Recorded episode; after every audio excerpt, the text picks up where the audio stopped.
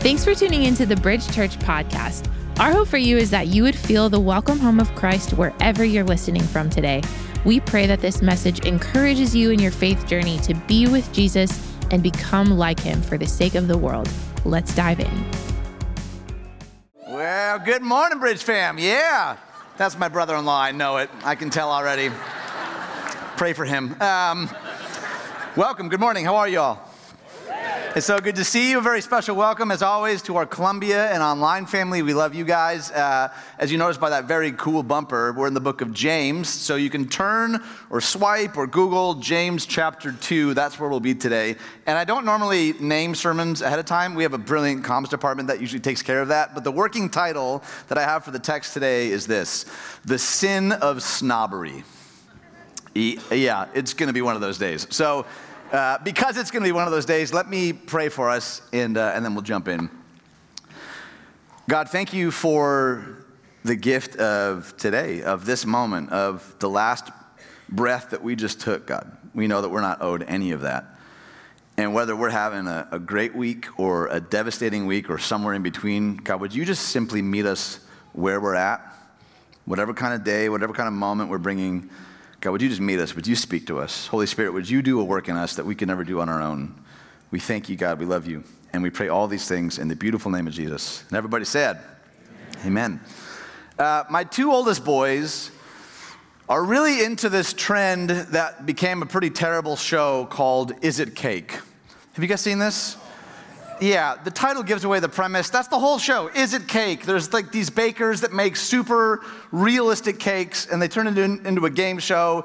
That's pretty bizarre, but also like kind of fun. And my, my boys are always like, Can we watch Is It Cake? And I'm like, Don't you want to watch dinosaurs? Or they're like, No, cake, cake, cake. I'm like, All right, well, that's probably on me. But um, I thought it'd be fun for us to play a little Is It Cake right now. Is that okay? Yeah. We're going to play it anyway. So it's going to whatever you said, we're gonna.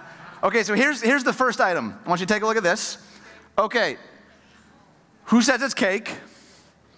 Who says it's not? Let's find out. It's a shoe. Okay. If you're keeping points, then yeah, we can celebrate winners later. Okay, next item. This uh, remote control. Oh, okay. Very realistic looking. This is maybe a decoy. What's Pastor Ian up to? Who says cake? Who says not cake? Let's find out. Not cake, also a remote control. Fell for it again. Okay, but this third one, rule of threes, you know how it goes. All right, we have this very cuddly stuffed animal here. Who says it's cake? Who says it's not cake? Y- you are correct. It's definitely not cake, and this is terrifying. I, that's the thing of nightmares, right? Like, our brilliant graphic designer Austin was like, "Why do they cut everything else evenly, but this looks like a murder scene? Like it's a very Weird. Okay, that was a, that was a bit of a decoy. Here's a, just a, a, free piece of advice. Just because someone with a microphone says it doesn't mean it's true, okay? Uh, that said, though, let's play an actual is it cake game. Are we ready? Okay, here we go. Here's uh, a couple of apples, uh, and I want you to hold up what number you think is cake. One, two, three, or four. Hold it up. Hold it up. Come on, let's see. We're all friends here. All right, let's find out which one's cake.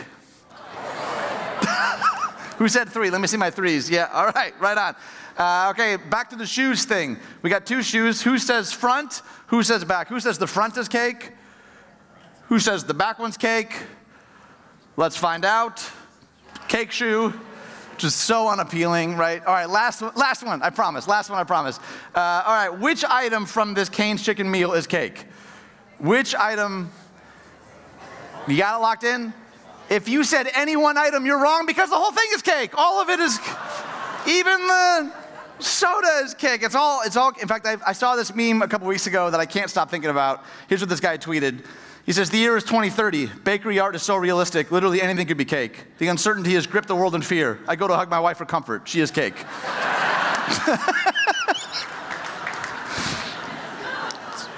it's ridiculous. Is it cake mania has taken the world by storm? And I do all of that silliness for two reasons. One, hopefully you'll still remember that tomorrow morning, to connect it to the second point. Sometimes it's difficult to know what's beneath the surface. Sometimes it's difficult to know what's beneath the surface, and we're way better at deciphering that than we think we are. Nope, let me say that again. We're way worse at it. We're way worse at deciphering what's beneath the surface, not just with cakes, but with people, with human souls. And that, I think, is what James is going to want to kind of go after today in James chapter 2. A quick reminder James is the half brother of Jesus, no pressure, right? You thought your brother accomplished a lot, try having your older brother be the Messiah. And we know from Scripture that James, pre resurrection, was not a believer that Jesus was the Messiah. In fact, he practically disowns them. And following the resurrection, he goes from not only being um, a cynic to a believer, but an avid advocate, eventually becoming the leader of the Jewish Christians in Jerusalem. So he, I think, has a very unique vantage point on what it means to be a Christ follower in the world, as someone who grew up with Jesus himself. And so as we come to James chapter 2, he doesn't waste any time. Here's what he says in chapter 2, verse 1. My brothers and sisters, believers in our glorious Lord Jesus Christ must not show favoritism. So, right off the bat, he makes a, a, statement about brothers and sisters. And this is easy to miss, but the statement, brothers and sisters, is a theological statement. He's simply letting us know, like, hey, you're not just sort of like a part of a, like a movement or an idea or an ideology or a philosophy.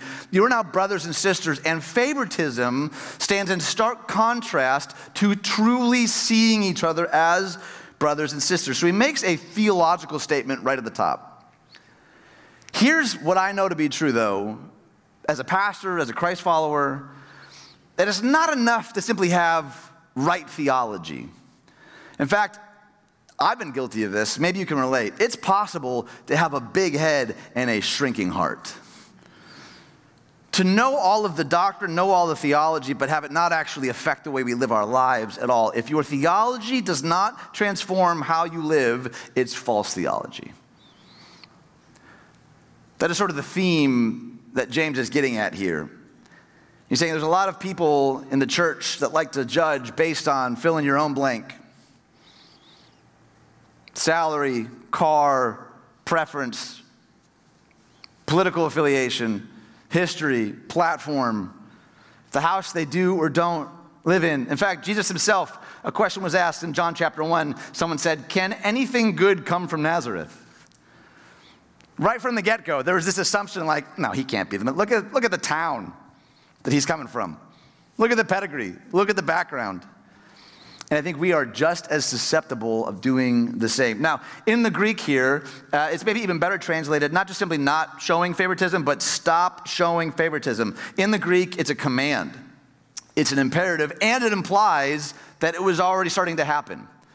In the first century church, this was already becoming an issue. People were showing partiality to various different people. Now, another interesting fact, and I won't land here too long the, the English word favoritism is actually a compound of two different Greek words. Two different Greek words that mean to receive and to face. It literally means to receive someone's face, to take someone at face value. It's about approving or rejecting someone based on outward appearance. James is going to get after our tendency to make superficial, surface, and snap judgments about other people. And just to put this out there, as bluntly and as lovingly as I can, faith in Jesus and partiality are mutually exclusive. Faith in Jesus and partiality are mutually, they are incompatible. Why? Because Jesus showed no favoritism to us. Right? Most famous passage in all of Scripture, for God so loved the what? world, not the people who look and talk and act and think and vote exactly the way that you or I do. Jesus showed no partiality.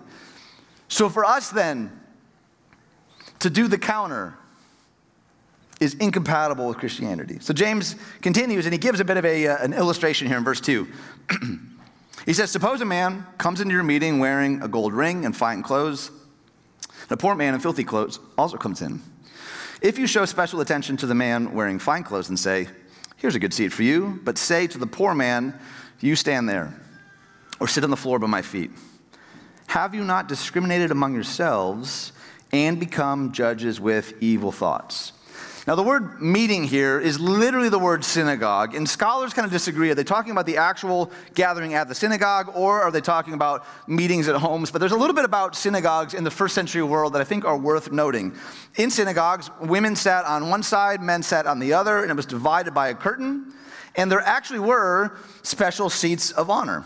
that were typically graded based on the importance of the person who came in. There was these chief seats that were reserved for kind of the aristocrats of the community. People were sorted according to their rank and according to their status. So um, imagine James is saying this to the early church. He's like, okay, church, so this baller shows up on a Sunday, right? And he rolls in on like the newest model camel or whatever. Outfits bussin'. Did I do that right? Is that right? For real, for real? I don't know. I don't know. I'm, I'm clearly, I'm out of my element here.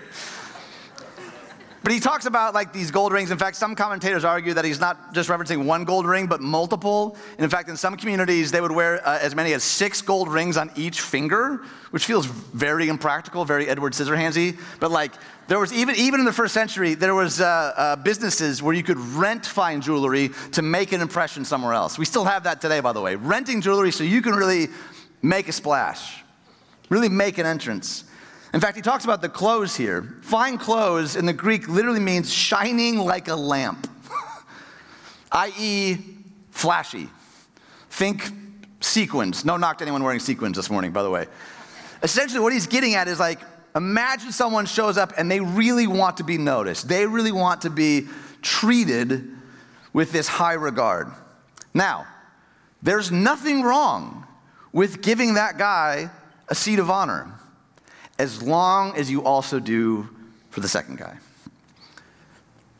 But James is saying if you don't, if you judge by appearances, you become prejudiced.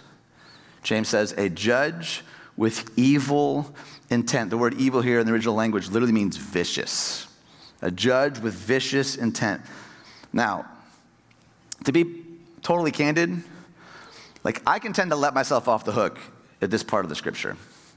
Like these are not typically things that I am tempted by. The problem is that my favoritism tends to be a lot more subtle.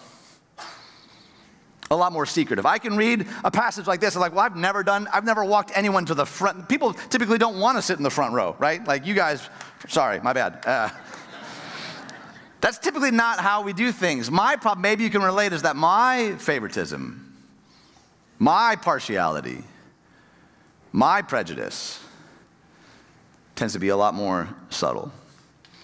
I think we all make superficial snap judgments about people based on limited information. There was a, uh, a commercial years ago by Canon, and I don't know, I don't know, maybe. Maybe this is true for some of you. Like ever since having kids, even like a like a well-edited commercial can make me cry. Everything makes me cry now at this point. I don't know what the I don't know what my problem is. But they Canon conducted an experiment, and it was you know ultimately to sell cameras. But they, they brought in a subject, and then they brought in six different photographers separately to uh, photograph a portrait of this man. And he, here are the six portraits that they ended up with of this man. Now, at first blush, these almost look like six different people.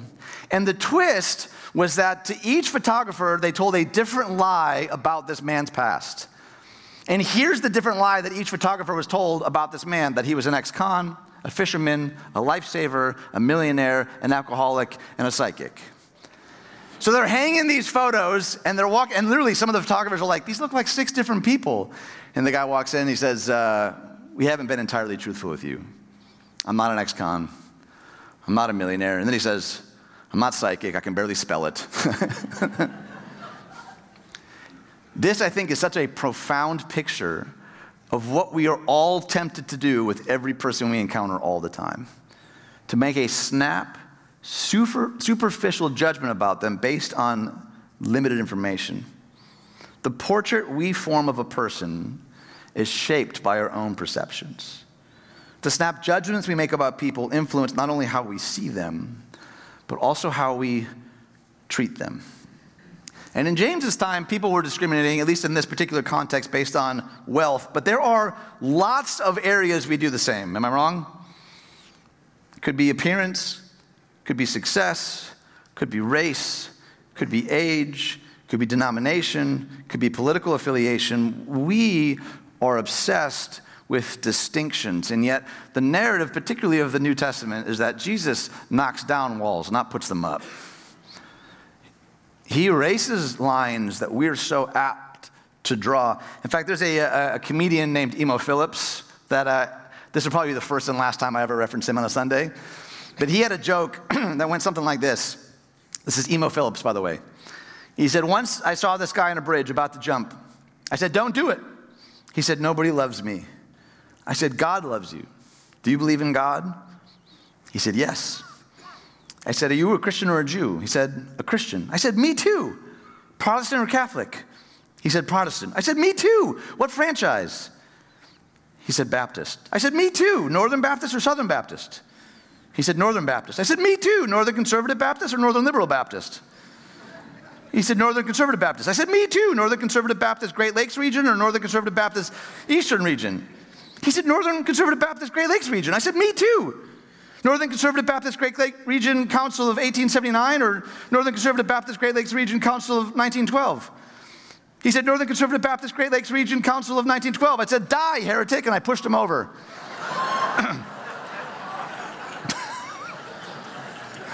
well, that's a joke. Okay. Just. But I think it actually reveals something that's true in a lot of our hearts. We are constantly, almost always, creating categories and distinctions, often to know how we stack up or who we let in, right? And I'm not saying there isn't a place for discernment, but is it possible that we are actually putting up walls? We are drawing lines where Jesus doesn't. He goes on uh, in verse 5. It says, Listen, my dear brothers and sisters, has not God chosen those who are poor in the eyes of the world to be rich in faith? And to inherit the kingdom he promised those who love him. That sounds a lot like the Sermon on the Mount. But you have not, but you have dishonored the poor. Is it not the rich who are exploiting you? Are they not the ones who are dragging you into court? Are they not the ones who are blaspheming the noble name of him to whom you belong? We live in a world today where, like, eight men own more than the poorest half of humanity. That's, that's just true. And that's almost kind of easy, I think, to rail after. But James is saying how we spend our money demonstrates whether or not we bear the family resemblance.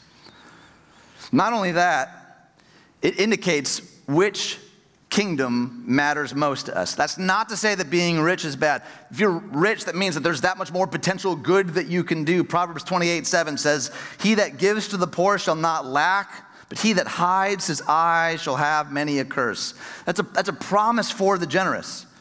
You can give and give and give and give, and many of you know this to be true. God will replenish. There was an Anglican priest and evangelist named David Watson, and he said he knew an old farmer who was always giving money away for God, yet he never seemed to lack. And he asked the farmer one day, How does this work? This was the farmer's response. He said, God keeps filling up my barn I go in there and throw it out, but he keeps throwing it in. His shovel is bigger than my pitchfork. I love that image. God's shovel is bigger than my pitchfork. The Bible also says this about Jesus in 2 Corinthians. Speaking of Jesus, though he was rich, yet for our sake he became poor, that through his poverty we might be made rich. It is worth noting that during his earthly ministry, Jesus did not spend the bulk of his time in palaces. He did not spend the bulk of his time trying to buddy up to people of power and influence. It is worth noting that the first three decades of his life were in relative obscurity. And yet, so often, we're clamoring for the influence, for the platform, to buddy up to the most powerful person in the room. And we might even pretend that we have good motives or have good motives. James is reminding us, though, that the gospel is good news not just for those who are successful in the eyes of the world. He says he actually uses the weak things to shame the strong, the foolish things of this world to shame the wise. To modern sensibilities, a cross makes terrible math. But in the kingdom, it's the only math that matters. So, how are we showing partiality. Because not only did Jesus not spend much time in palaces, he spent a lot of time with people who the religious elite took issue with. In fact, they accused him, this is in your Bible, they accused him of being a drunk and a glutton. That's how much he was partying. It was like the religious elite were like, that can't be the Messiah. People enjoy him. That is, that doesn't work for our math at all. And I don't think their issue was that Jesus was serving them. I think their issue was that he was being associated with them. That's different. Why is Jesus spending all of this time with those people? That's not proper. That's not right. Who are those people for you in your mind right now? That you struggle to believe God sees and knows and loves. James continues with his warning, by the way. We're not done yet. James chapter 2, verse 8 says, If you really keep the royal law found in Scripture, love your neighbor as yourself, you are doing right. But if you show favoritism, you, what's the word? I don't use that word lightly, and I don't think James does either. If you show favoritism, partiality, you sin. You're fracturing shalom, the wholeness that we were created for, and are convicted by the law as lawbreakers. For whoever keeps the whole law and yet stumbles at just one point is guilty of breaking all of it. For he who said, You shall not commit adultery, also said, You shall not murder. If you do not commit adultery, but you do commit murder, you have become a law breaker. So, next to loving God, Jesus says that loving your neighbor as yourself is the greatest commandment. And James is reminding us that showing favoritism stands in sharp contrast to that. This is why the gospel is so good, because we've all broken the law. We all fall short of the kingdom of God. The point of the law isn't to hold it up to our life and say, I'm doing pretty good.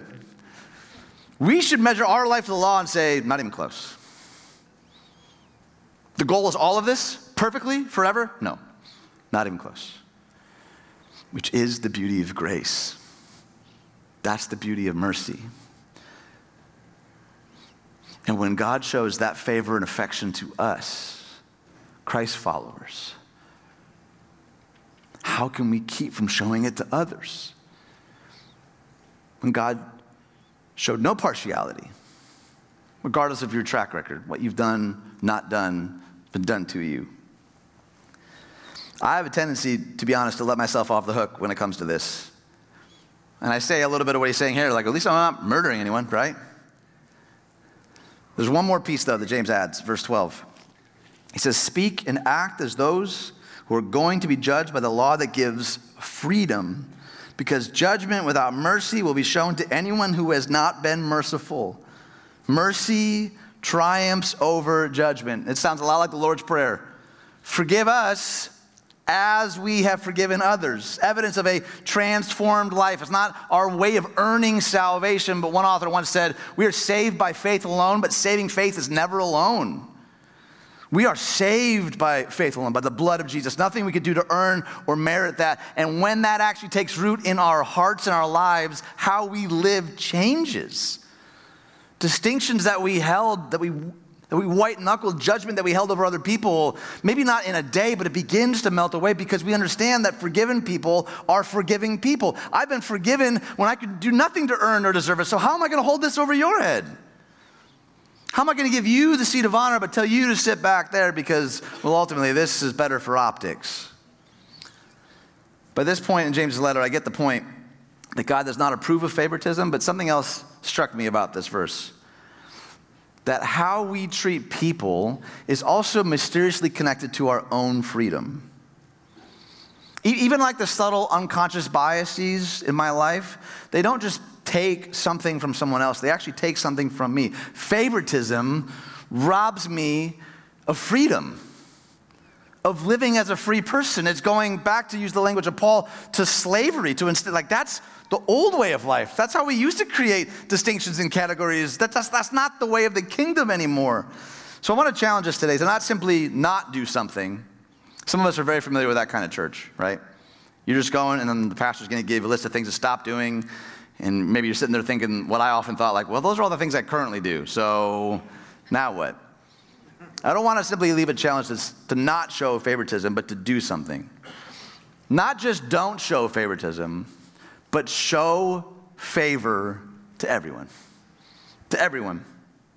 A first step towards showing favor is to acknowledge that every single person is an image bearer of God. You have never looked in the eyes of a person Jesus does not love. And if we lived with that reality front and center, would that change the way that we talk to the waiter that was a little bit later with our food than we'd like? Or the barista that got our name wrong on the cup again? It's not that hard or the faceless, nameless person that cut us off in traffic, if we knew that there is not a single person whose face we've looked into or even shouted a profanity at that Jesus does not love, would that change the way that we live our lives? No matter their color, age, gender, economic status, religion, politics, orientation, all are made in the image and likeness of God, the Imago Dei. There's a quote that I've, I've loved for, gosh, probably decades at this point. Philosopher Samuel Johnson said, The true measure of a man is how he treats someone who can do him absolutely no good.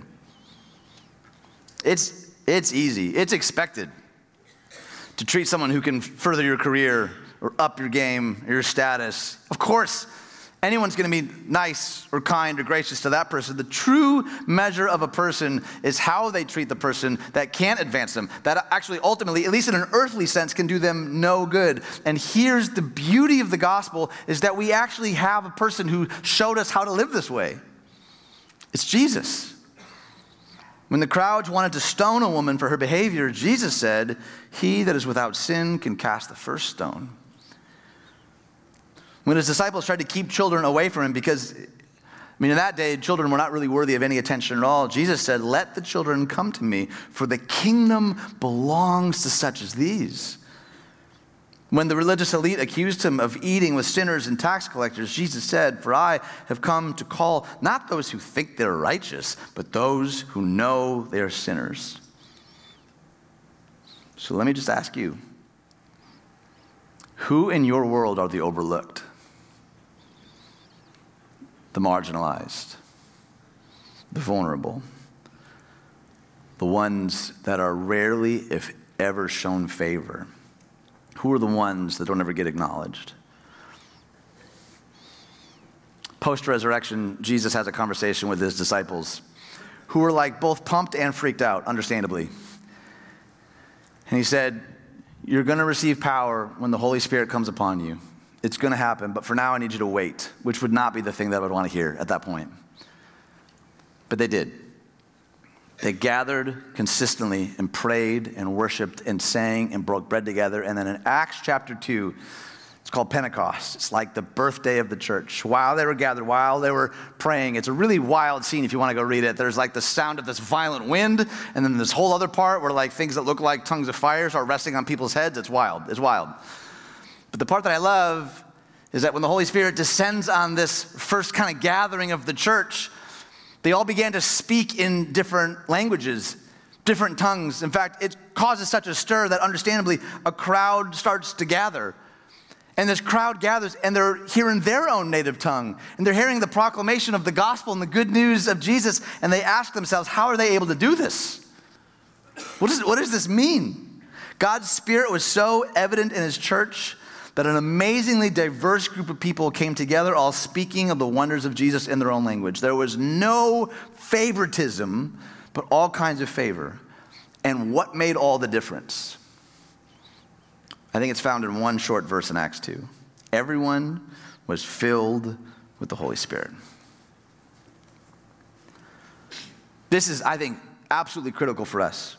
Because when the Holy Spirit is present and active, everyone's welcome.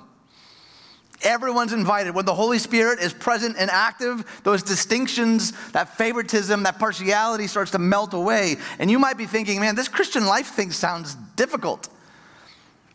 I would say, apart from the Holy Spirit, it's not difficult, it's impossible. Apart from the power of the Holy Spirit, the Christian life isn't just hard, it's impossible. Apart from the Holy Spirit, you don't love your enemies, pray for those who persecute you Live a life of dying to yourself, of sacrifice and generosity. But when the power of the Holy Spirit is moving and present and active in our hearts, in our lives, it changes the way we live. And just a few chapters later in the book of Acts, Acts chapter 10, we read this Then Peter began to speak. I now realize, which I love, that's so Peter, right? Like, oh, I now, I now get it. Peter's seen a lot of things. Here's what he now realizes after seeing what the Holy Spirit is doing in the church. I now realize how true it is that God does not show favoritism, but accepts from every nation the one who fears him and does what is right. That's the gospel. That Jesus showed favor, unmerited affection, unearned forgiveness to all who would receive him. That's really, really good news. You've never looked in the eyes of anyone Jesus doesn't love. Because the truth is, we all deserve judgment, but we are given mercy. God grafts us into his family, not just simply as, as spectators, but as brothers and sisters. And here's the truth we're all going to face judgment one day. We are all going to have to give an account of how we treated people. And we will either have to give an account or get to give an account. We will either have to or we will get to. And the thing, the thing that keeps me up at night as a pastor, I think it's, it's possible to have a saved soul but a wasted life. That we have legitimately recognized that we are sinners, received grace and mercy and forgiveness. But we've taken that and just simply buried it in the ground. It's possible to have a saved soul and a wasted life. Maybe, maybe you will go to heaven. But will you hear, well done, good and faithful servant? My prayer for us as a church is this May our opinion of others pale in comparison to our love for others. May my opinion of others pale in comparison to my love for others, which is not ultimately my love, it's the love of the Father. I believe our world desperately wants to see this. A church that knocks down walls, shows no favoritism, but generously offers favor to anyone and to everyone they meet. Remember what James said. If you really keep the royal law, the royal law comes from a king, by the way. If you really keep the royal law found in Scripture, love your neighbor as yourself, you're doing right. James is he's echoing the words of his brother. Because he gets that everyone was created by and loved by God. Church, that means that loving others is way better than getting ahead of others. way better.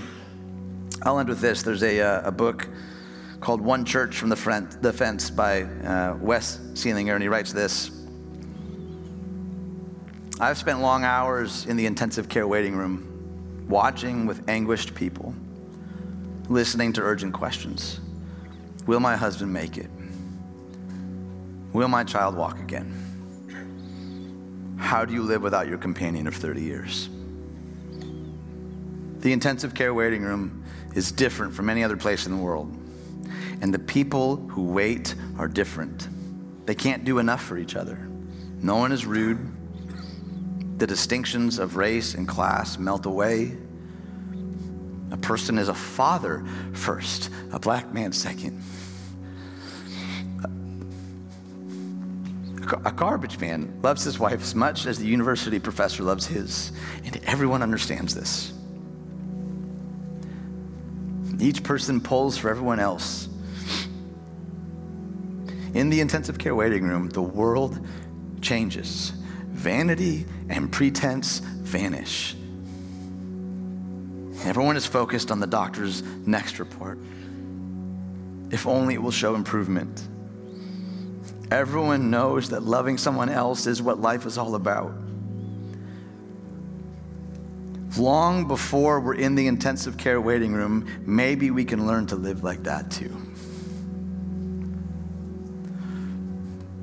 Let's not wait for this moment. I've been in way more rooms like that than I can count at this point. And I've seen this to be true. I don't want us to wait until we're there to, by the grace of God, do away with these distinctions, these categories. If you study the history of the church, you'll find people who were persecuted, rejected, despised, but accepted by God. I'd rather be poor in this world and rich in heaven than the other way around. You've never met a person that Jesus doesn't love. There are no second class citizens in the kingdom of God. Think about the person you avoid at all cost, that you try desperately not to make eye contact with. Jesus died for that person too. And lastly, I know that many of us, as I've been talking, you've been thinking about some other person or a group of people. My guess is, though, that some of you, this whole time, you've been thinking about yourself. I'm the one that Jesus could never love. I'm the one that God could never forgive. Friend, I implore you to hear me. Nothing could be further from the truth. The truest thing about you is that you are loved. The truest thing about you is that you're loved. No one has the right to define you except the one who made you, and he calls you beloved.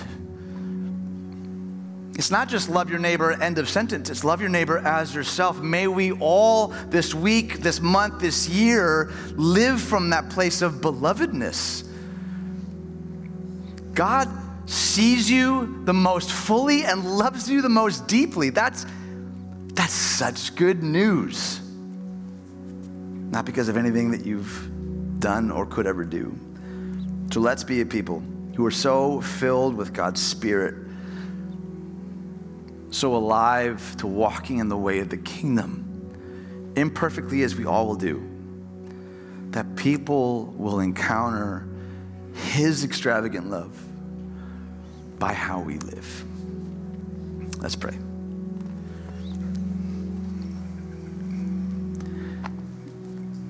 God, there are um, more times than I can count that I have harbored anger and jealousy, bitterness. I've probably even tried to knock someone else down a rung to somehow try to make myself feel better. God, I have bought the lie that I am the sum of my accomplishments, that I'm only as loved, as productive I am. Uh, so, forever whatever person any of us are thinking of in this moment that we've been holding distinctions against, we've created a, a favoritism in our hearts and our souls and our minds. Would you knock those walls down, God? And not because of something that we like grit and muster on our own, God, with your eyes, including ourselves. We thank you, God, for loving us when we could do nothing to earn or deserve it. We love you, and we pray all these things in the resurrected name of Jesus. And everybody said, Amen. Thanks so much for joining us. And for those of you who support our mission, thank you for your joyful generosity. It's because you give that we're able to see lives changed forever by the gospel. You can click the link in the description of this episode to give now or go to bridge.tv for more information about our church. We believe the gospel is good news worth sharing. So if you enjoyed this podcast, Feel free to subscribe and share this episode with family and friends on social media. You can also tag us at Bridge Church TN. Thanks again for listening.